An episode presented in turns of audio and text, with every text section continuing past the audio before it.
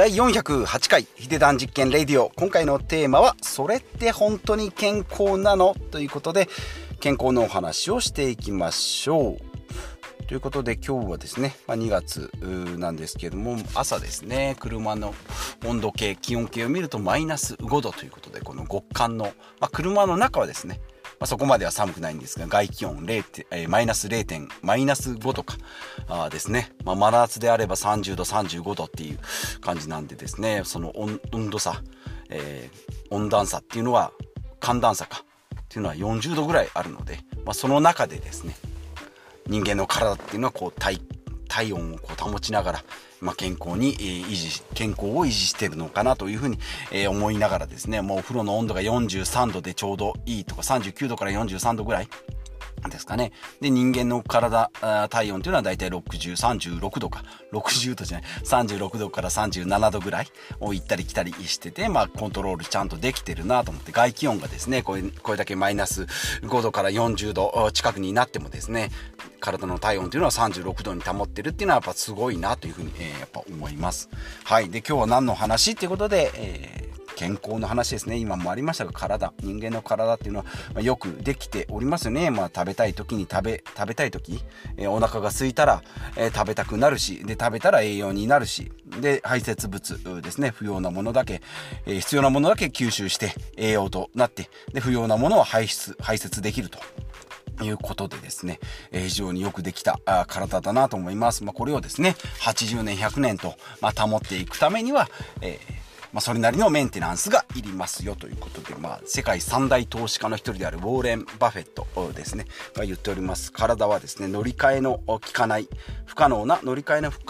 可能な車と同じということで、あなたが一生同じ車に乗り続けるのであれば、その車は大切に扱うだろうと。いうことでですね、やっぱりそう、そうなった場合はですね、車1台しか乗ら乗れない、乗り換えが効かないのであれば、オイル交換もしっかりするだろうしタイヤがちびたらですね交換したりワイパーのゴムを変えたりいうふうにメンテナンスがするだろうということですね。体もですねそれと同じように取り替えは効かないですね。まあ、えー、今44年間ですねこの体を使い使っておりますけれども、まあとこまあ、大きな病気としてはそんなにしておりませんが、まあ、鼻炎だったりですね、まあ、お腹が痛くなったりとかっていう不具合はあります。風邪もひいたりもしますし熱が出たりもします。でも、まあ、それなりに今やってきておりますしまあそうですね、えー、健康管理という体重管理っていうところでは、まあメタボ、いわゆるメタボっていうところには行っておりません。まあそれなりにですね、食事と運動に気を使っているんですが、まあそれって本当に正しいのとかですね、まあいろんな健康法がある中で私も少しずつ実践しておりますが、実際やってみて効果はあるけど科学的に根拠はあるのとか、それって本当に正解なのっていうのは健康の面ではかなり多くありますので、勉強であればですね、これを読めば賢くなるよとか、知識がつきますよという風になるんですが、健康に関してはですね、正解がなかなかよくわからないっていうのがですね、まあ、自分の体っていうのがですね、こうサンプル数1でありますので、例えば100人にやって99人がそれでいいよってなっても自分の体には合わないっていうこともありますので、まあ、それって本当なのっていうことですね。え、最終的にはま自分が好きでやっているっていうのが一番いいのかなというふうに、え、思っております。本当ざっくりとした答えですけれども、まあ、まずはやってみてですね、楽しいと思う、え、自分が好きになれるなと思えば、もうそれが最高なんじゃないかなと思います。もういやいやですね、なんかこう、青汁をいやいや毎日飲んでるっていうのも精神衛生上良くないですし、いやもう毎日の食事の後にポテトチップス食べるのがもうこれが楽しみでしょうがないんだよ。ビールを飲むのが楽しみなんだよっていうのはもうそれはそれでいいと思います。で、まあ、その楽しみはですね、えー、下手に奪って人生のその満足度を下げるぐらいであれば多少体に負担がかかっても脳みそ的にはリラックスできたり楽しんだり報酬が得られたりっていうことがあるのでそういうのはやっていけばいいかなというのがざっくりとした答えです。で健康の、えー、柱ですけどもね、えー、まあ、毎回言っておりますが食事と睡眠と運動ですね。はい、で、えー、まあ、体のパーツで言えば心技体って言われるように、まあ、精神面ですね。脳みそですね。であとまあ技って言われる、まあ、スキル能力ですね、まあ、自分のやりたいことにもつながるんですけどスキル。それから体ですね。身体ですね、はい、でこの3つがまあバランスよく保てれば、えー、人生は楽しくなるんじゃないかなと。いうことですね。で、じゃあ私が何をやってるのかっていうことですけど、まあいろんな参考文献ですね。やっぱりあの気になる海外の書籍、ベストセラー本、セラー本とかって言われる本を読んでいく中で、やっぱりライフスパン、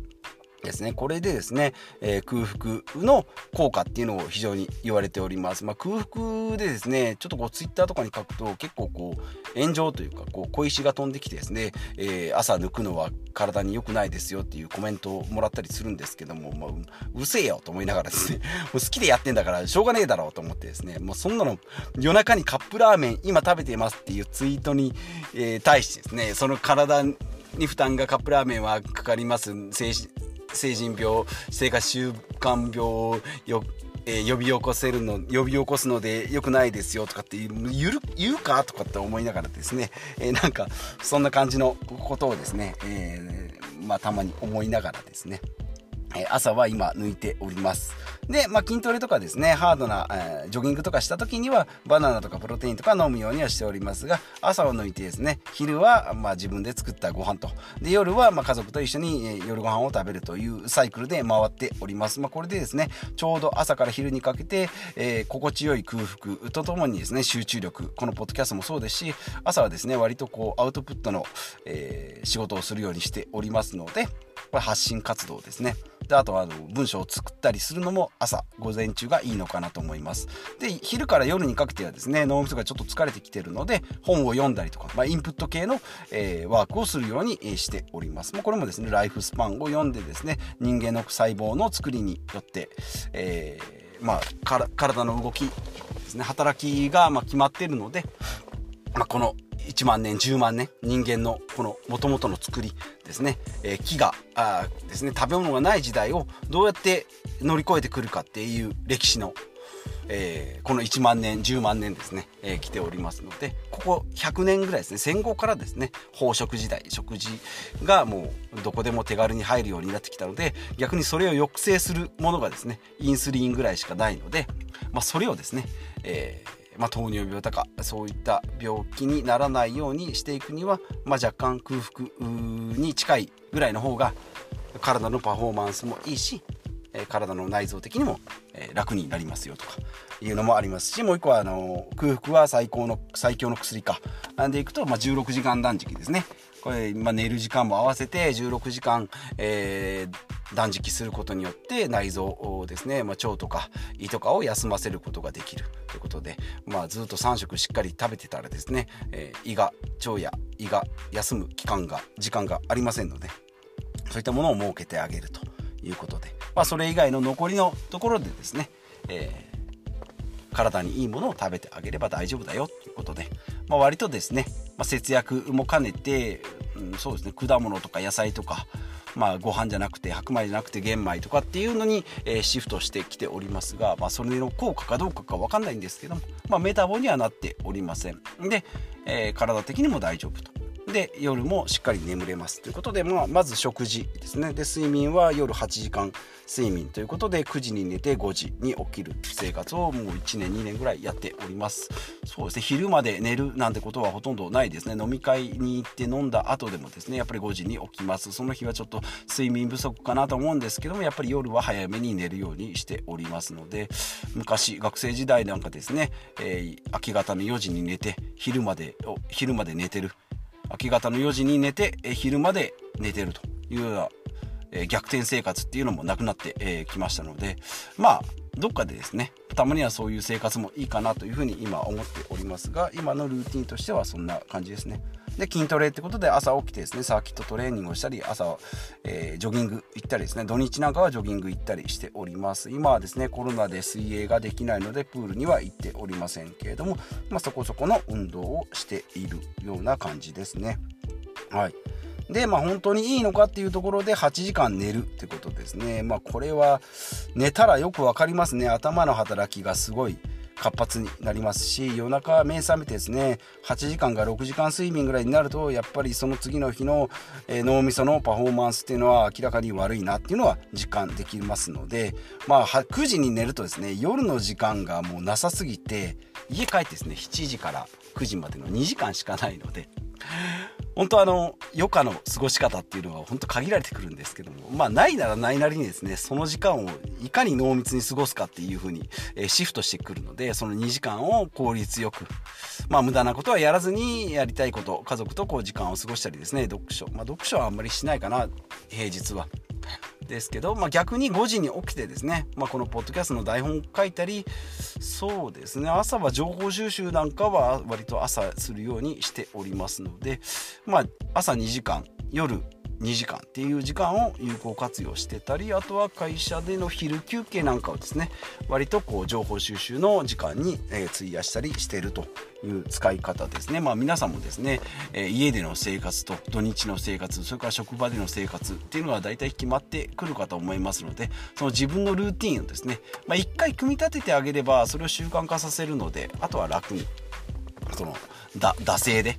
良くも悪くも惰性で習慣でやっていけますので、えー、いいんじゃないかなと、えー、まあ、一回こう見直ししてあげればですね平日の5日間と土日と、えーですね朝と夜のライフスタイルっていうのが決まってくるんじゃないかなというふうに思っております。でまあ食事はですねあ睡眠は8時間とった方がいいですよで食事は朝抜いて大丈夫っていうところですね。あとまあ鼻炎だったのですねグルテンフリーとかカゼインフリーとかですね一通りやったことはあるんですけれども。そうですねグルテンフリーは未だに続いております。まあ積極的にはパンは取らないようにしておりますが、まあ、パスタやですね、えー、まあ細かくいけばカレーレーのルーなんかも小麦粉入ってますしね、えー、食べるもんなくなってくるんですよねグルテンフリーをやってしまうとですね、え、カレーもダメだし、えー、なんだとんかつのカツもダメだしとかってなってくるとグラタンもダメだし食べるもんないんですね、まあ、ただまあパン食パンみたいなものはやめてご飯に変えて、えーるっていうのは、えー、つ継続はしておりますが、まあ、サンドイッチなんかですね、まあ、たまに食べることもありますので、まあ、この辺はですね、まあ、70点ぐらいでいいのかなと。あんまりですね、もうそれはダメ、これはダメっていうと人生の満足度下がってきますので、結構その辺は適当です。まあ、普段の生活を、まきっちりしとけばですね、たまにカップラーメン食べようが、マックで、えー、ハンバーガー食べようが、ポテト食べようがですね、肉食べようが、えー、飲み会の帰りにラーメン食べようが、そんなに関係ないかなというふうに、えー、私は思っておりますが、まあ、私、ね、自分はもうそれは100点でやっていきたいんだっていうのであればですね、それが楽しいんであれば、それが継続していくっていうのが一番いいかなというふうに思います。でさっきも言いました 1, 年1万年とか10万年前からですね人間の体変わっておりませんのでここ100年ぐらいでですね食生活が大きく変わりましたで人間のこの体もそうですし頭の中身もですね、えー、前も言いましたけれどもマンモスに襲われる殺されるっていう恐怖とかですね、えー、食べ物がなくなって、餓死するっていうこの2つぐらいが恐怖の根本でありますので今この2つほとんどありません。恐怖としてはですね殺されるっていうこともまあ日本で日常生活そんなにありませんし、えー、餓死するっていうこともですね1食抜こうが、えー、3日抜けばですね死んでしまうかもしれないですけどもまあそれでも水があればなんとかなりますから、えー、餓死するっていうことも心配としてはないので、まあ、この恐怖心っていうのはですね、えー、まあ取り除けるかなと思いますけど、まあ恐怖心っていうのは絶対どこかで出てきますので例えば職場のストレスだったりなんか家での揉め事だったりなんか自分の中でこうモヤモヤするものがあるとそれをストレスに感じてっていう風に形を変えてきますので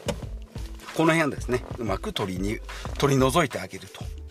いうことで人間の思考にはま癖があるということですね。まあ、例えばネガティブになるとか人のことが気になるとかやろうと思ったことを先延ばしにするとかっていうことですね。えー、まあストレスなんかもこう自分の中で咀嚼しきれないまま続けていったりするとメンタルがやられてしまいますのでこの辺もですね、え、ストレス解消法いろいろありますけれども、え、まあそうですね私が最近やってるのもギブの精神ですね。ギブの精神で相手にこう与える、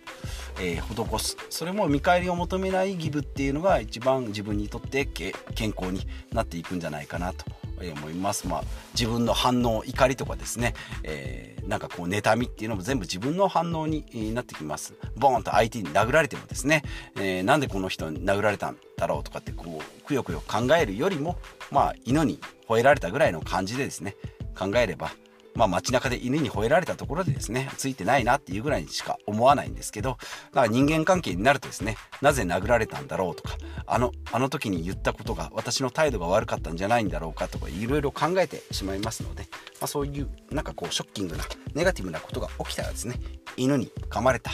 犬に吠えられたぐらいの感じでやっていけばいいのかなというふうに最近思っておりましたし、まあ、実践するとですね意外と楽だなというのに気づいてきましたのでこのギブの精神ですね。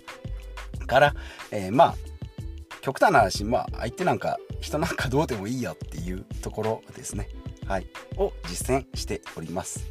でまあ最終的には最初に言いました自分がやっていて楽しいかっていうことですね。でやってる自分が好きかどうかですね。もうさっきも言いました青汁。好きじゃないのに健康にいいんでしょっていうことで毎日死ぬ苦虫を噛みつぶすような感じですね。青汁を飲んでも楽しくないです。で嫌ならまあ変えればいいですしまあ自分の、えー、まあ、70点ぐらいですね。やっていけるぐらいがちょうどいいかなというふうに思います。であとは情報収集ですね。私も本から得ておりますがまあ、テレビはちょっとですねあの情報操作されてるのでできればこう本とかですね、まあ、ネットでも正しい情報出てきます。まあ偽情報も多いですけどね、はい、でも昔ありました。部活で水飲んじゃダメよっていうのもあれ嘘でしたよとかっていうふうに歴史はどんどん変わってきますのでなんかいい国作ろうで覚えた鎌倉幕府がですねいい箱になったり1185なんかいとかですね大化の改新も645年じゃなしになんか645年から650年ぐらいとかん変わるんかいと思いながらですね、えー、歴史とかですね、えー、情報っていうのは途中で変わってきますので、まあ、自分の楽しいとか好きとかっていうのは変わってきませんので、えー、まあ、自分のサンプル数1ですけれども自分で実験していくっていうのがいいかなというふうに思います。えー、今回はですね、えー、いろんな紆余曲折ありましたが健康会ということで、まあ、それって本当に健康なの？っていうことで、えー、まあ、いろんな巷にあふれる健康法もありますけれども最終的には自分が納得して楽しく続けられる。で人生これがベストだよ。70点以上のベストだよ、まあ、ベストは100点かもしれないですけど、まあ、ベターぐらいがいいのかなと思います。70点以上ですね。えー、なんか楽しく気楽に、えー、継続できることをやっていくっていうのが、えー、いいかなというふうに思います。今日はですね、健康会ということで私のやってる健康法とまあ自分に合うまあ皆さんにもですね各々に合う健康法それとまあ人間のそもそもの作りが、えまあ過去から変わってないですしここ最近環境や食生活が大きく変わってきたので、まあ、それに合わせる方が逆に難しいんじゃないのっていう感じのお話をしてまいりました。ではまた次回お会いしましょう。